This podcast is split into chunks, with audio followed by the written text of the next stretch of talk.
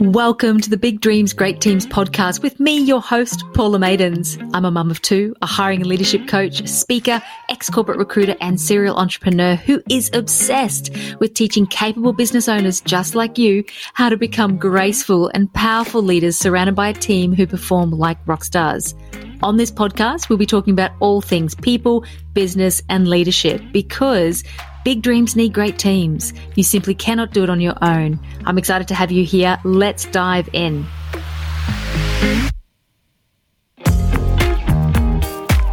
As entrepreneurs and business owners, we spend a lot of time thinking about and talking about what we need in our businesses, who we need to work with, and what we need to be able to enjoy our businesses and meet our business goals. So today I've invited Amy Dawe, the founder of Seed Virtual Assistants, onto the podcast to share with us all her wisdom and insights from the other side of the fence, this perspective and the side of a virtual assistant. So Amy mentors women across Australia to leverage their unique strengths to grow their virtual assistant businesses. And she is super passionate about outsourcing and supporting businesses to reach their full potential and increase their profits. So I'm so excited to have her here today because our visions are so aligned in that regard. So a very big warm welcome to you, Amy. Thanks for coming on. Thank you so much for having me. It's great to be here. Would you like to start by sharing a little bit about your journey and how you came to, to be a mentor for virtual assistants? Yeah, I'd love to. So I first started out as a virtual assistant. So in late two thousand sixteen, two thousand seventeen, I was feeding my, like my almost one-year-old at the time.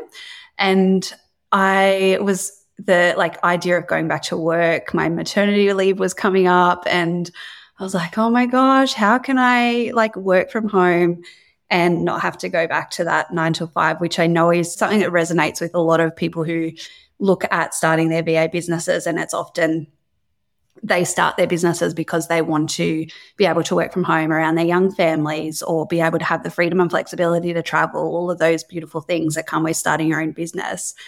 And I came from a corporate background. So I was um, the assistant bank manager at A N Z Bank for a couple of years. And, yeah, I really just didn't want to go back to work. So I was like, I need to find a way that I can do this from home, and worked out sort of what transferable skills I had and came across the idea of becoming a V A. So I started my business then, and that was like before COVID and before like online businesses really blew up. And working from home was like the in thing to do. So it was still a big industry, but it probably wasn't quite as big as what it is now. We have seen a lot of growth over the, the last couple of years, which is amazing.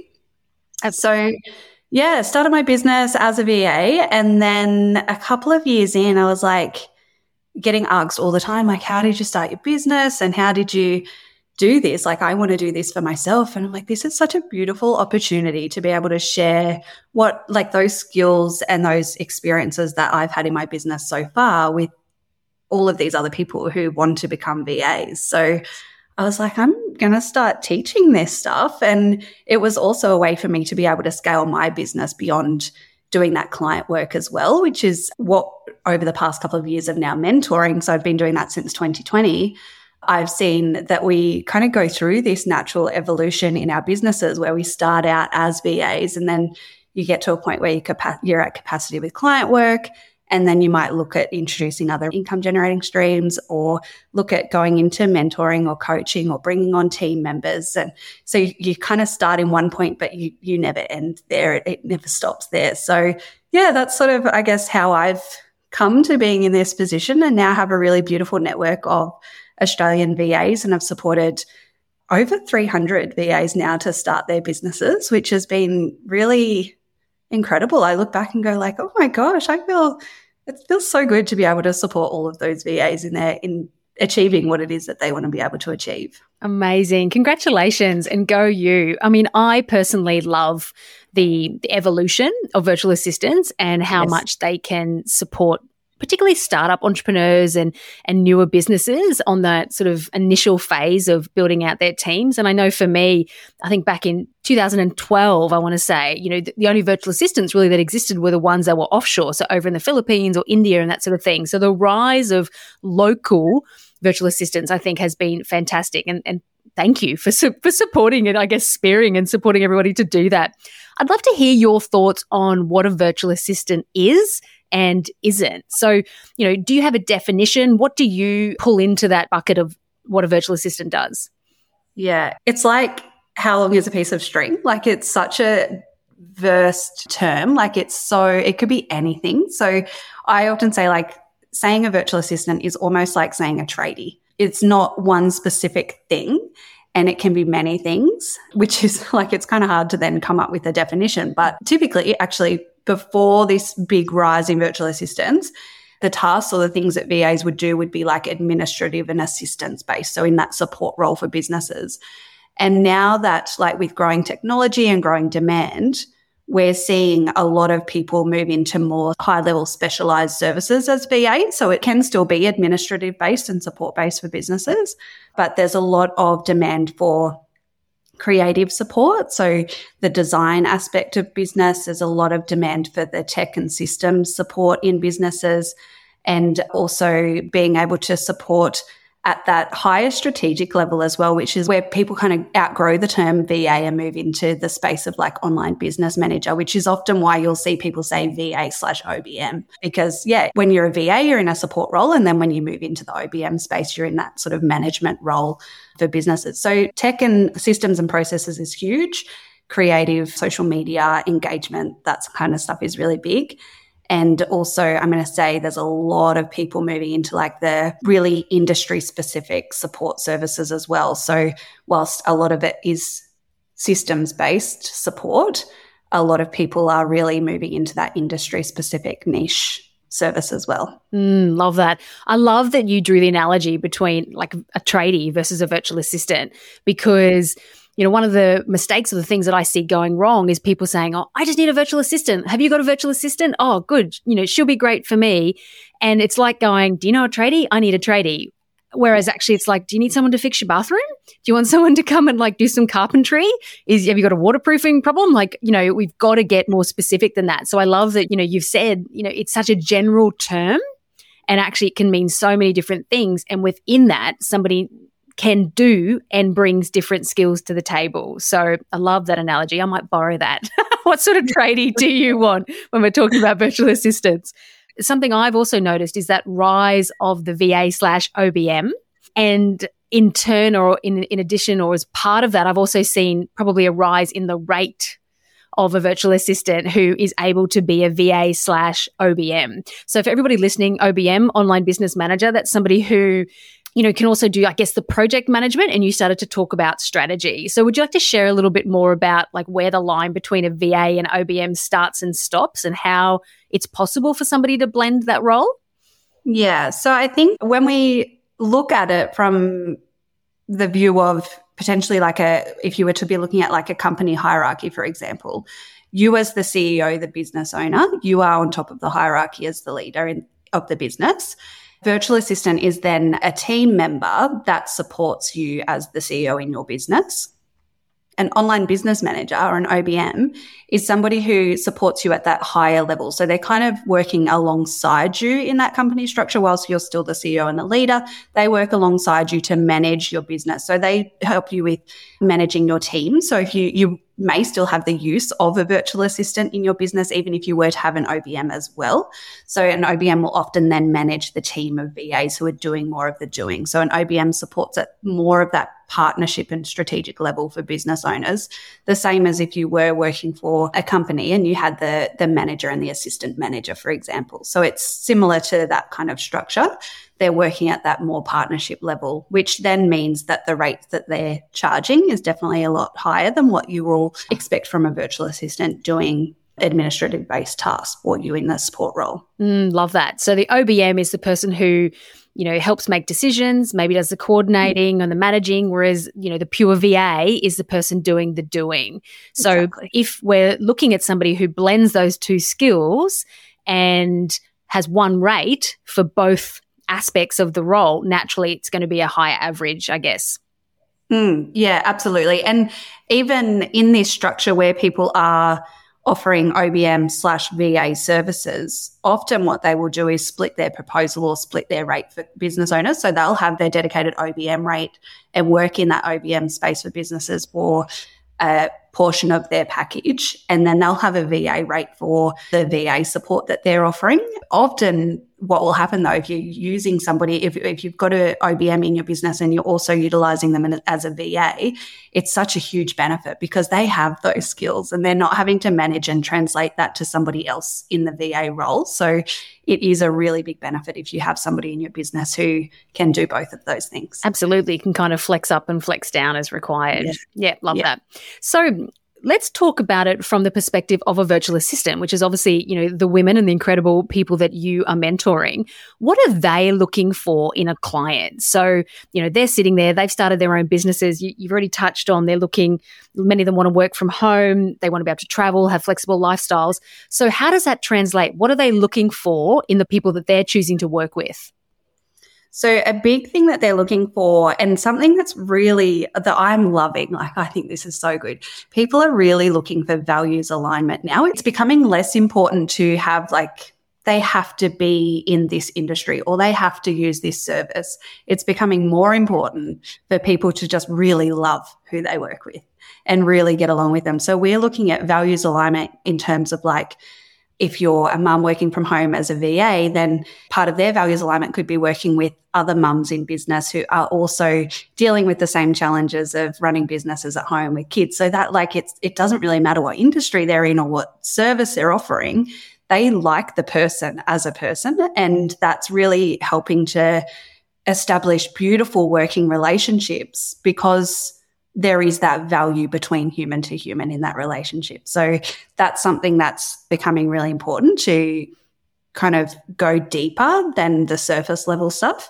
They're also looking for people who value their skills and their expertise. So as a V A or an online business manager or any service provider really, they're business owners, they're not employees. So they're going to take the initiative. They're going to share their experiences with you and their skills with you as a business owner. They're not there to just be handed all the crappy tasks that you don't want to do. So having that relationship at that partnership level where the business owners together, the V A and the, the C E O of the business that's hiring the V A, having that equal playing field and being able to respect the skills and the expertise that the V A can offer to you as a business owner is really, really important, rather than treating them as an employee and just asking them to do everything and anything in your business. Mm. So I guess to to drill into that a little bit more, is it about being clear upfront and having like a clear conversation about the things you want to hand over? Because let's face it, sometimes it is all the shitty things you don't want to do in your business that you're actually looking for someone else to do. So, you know, to not feel like you're being handed the shitty things, is it about being really clear and making sure that the person's interested in doing that from the outset and not assuming later? Or is there something else that we need to keep in mind there?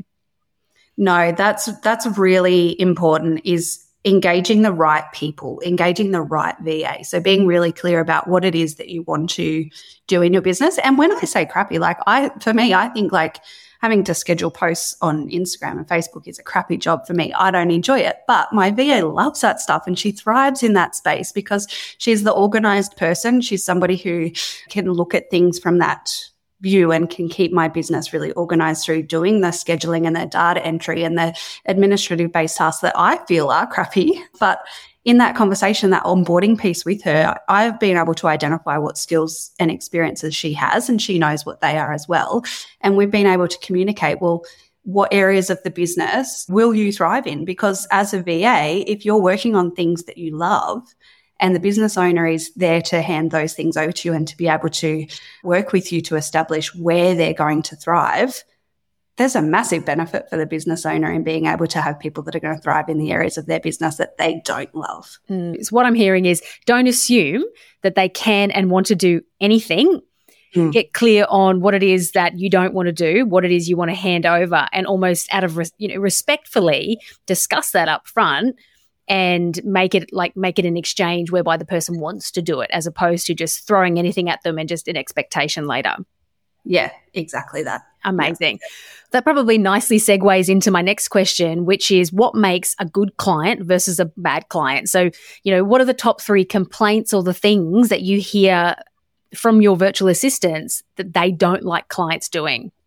Yeah, so I opened this question up to my members recently in my membership group. So we've got around eighty-five members at the moment in my Inner Circle membership. And I opened up the conversation in our chat thread and it just exploded. So I was like, okay, guys, names, where are you?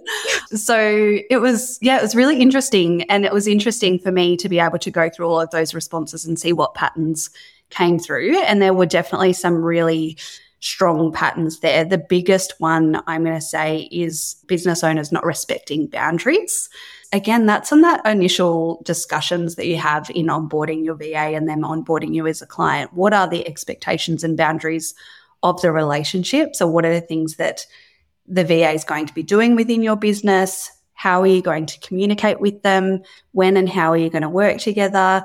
All of those things are so important. And it then comes down to like how valued aligned you are as well. I think that that boundary piece and knowing that in having those discussions with the client, they're actually going to respect your boundaries and your expectations from the relationship as well. Mm. So that's where I was saying before that that values alignment is really important.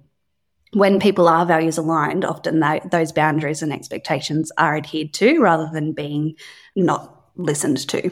Mm, okay. So that's one of the biggest things that came through. It's really interesting because one of the things that I teach my clients is to get really clear on what's important to you from a values perspective, but also how you want to and need to work with somebody so you can get in your zone of genius as a C E O. And the way it links to boundaries is, you know, getting clear from the outset. Maybe you're the sort of person who does like to bounce ideas and that might come at ten o'clock at night and whatever.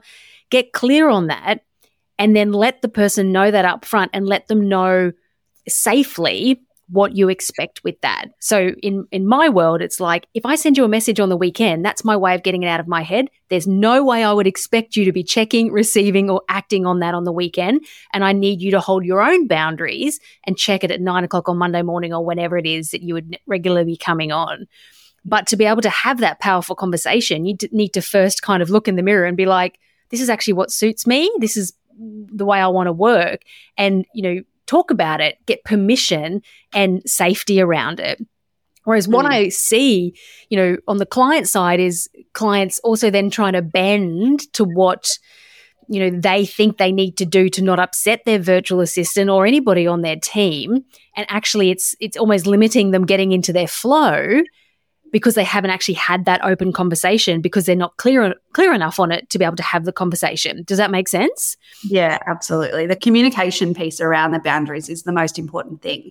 And I think that like a message at ten p.m. in the evening is never going to upset someone if they know that you, you're not expected to be available, you're not expected to respond. So whilst the boundaries are important, the communication, taking a step back is the more important thing and being able to communicate exactly what that looks like and what you expect from that, mm. using the right channels of communication as well that have been established. And like if you are sending messages at ten a.m., the, and it's up to the V A to do this, and I teach this in my programs, is like, set your, your out of office or put your do not disturb on, or make sure that you're not allowing people to come into your space and your boundaries because you are not respecting your own boundaries. Mm. Don't reply to the message at ten a.m. and give off the fact that you're willing to just let go of those boundaries at any time. You have to be strong on them once you've set them.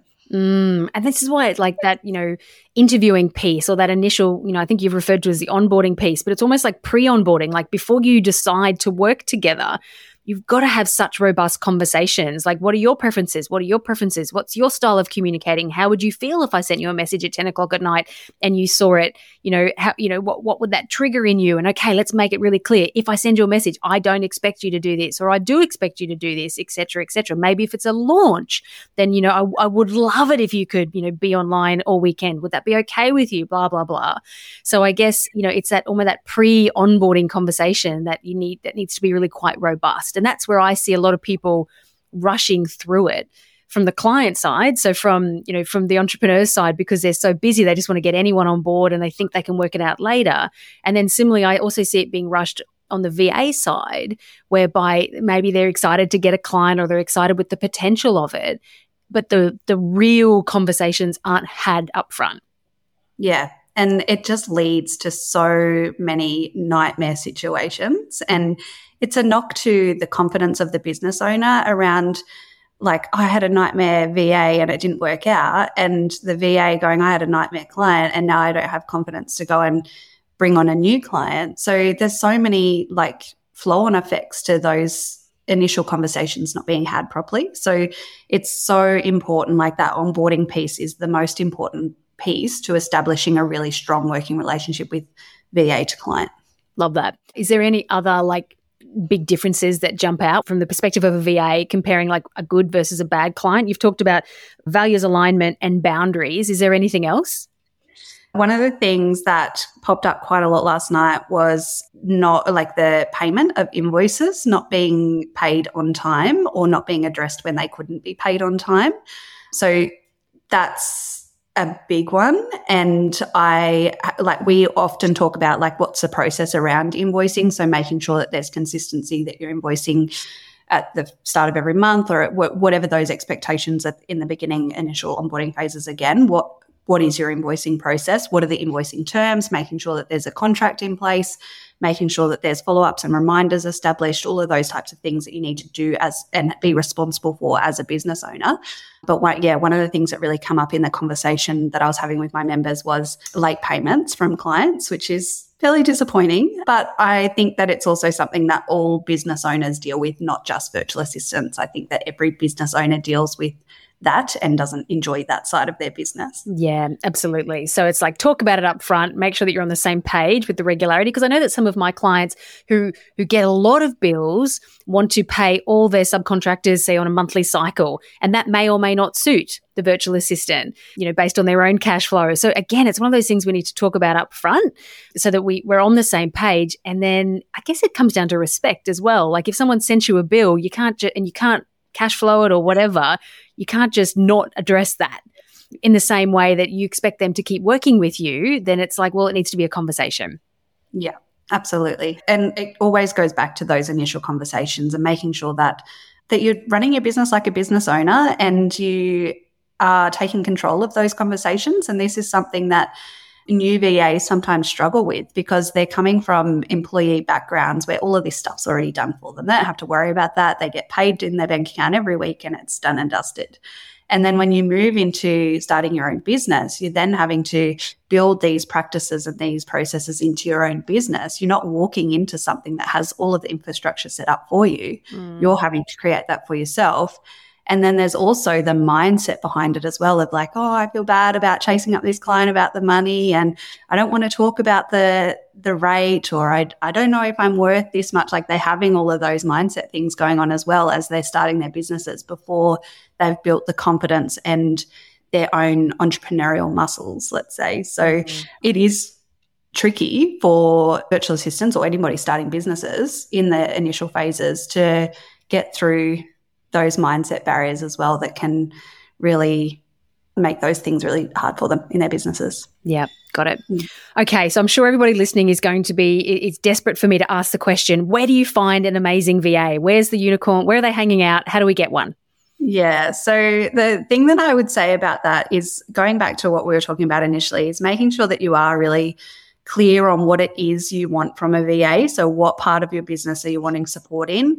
Really understanding where the best return on investment or return on time is going to be for you. So are you going to have, you know, five hours or ten hours a week extra up your sleeve because you're outsourcing to a V A? What are you going to do with that five or ten hours? Are you going to be able to bring more revenue into your business because of that?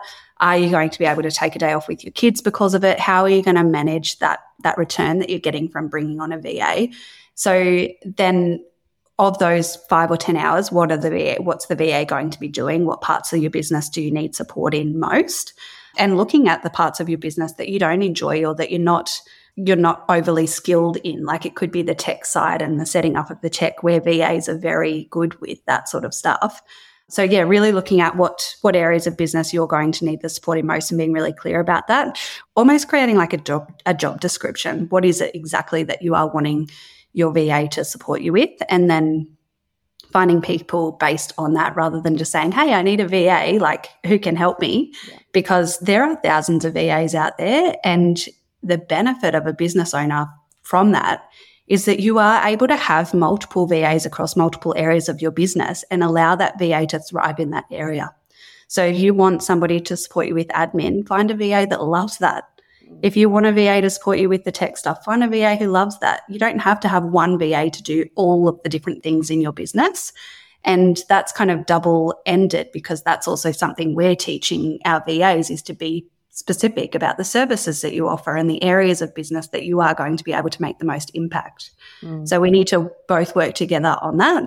We have a directory of virtual assistants in our inner circle, that so it's V As that I've trained or they've come into our membership, and they're all Australian-based V As. So you can, if you do a Google search of Seed Virtual Assistants directory, it will come up, and we have the ability there to be able to search for different skills or different systems that you might be using or needing in your business, and you can find find a V A that way. Amazing. So get specific. There's know that there are lots of people out there. That's also what I heard. Like, you've literally talked about hundreds and thousands of people just in your circles. So get really specific, know what you're looking for, know the people are out there, and here's an amazing resource where we can go and look for people as well. Amy, thank you so much for all your wisdom and information today. I really appreciated it. If anybody wants to connect with you and find out more, where should they go? So you can find me on Instagram usually, or that's where I hang out the most. So it's at seed v a dot mentor. I do have a, I know your listeners aren't necessarily looking to become a V A, but I do have a free Facebook group available for people who are wanting to learn about becoming V As, or if you're an experienced V A and you're wanting to just build on your community, you're welcome to come in and join us in there. And my website is w w w dot seed virtual assistants dot com dot a u. Amazing. Well, thank you again for your time. It's been an amazing chat, and wishing you and the V As all the very best. Beautiful. Thank you so much.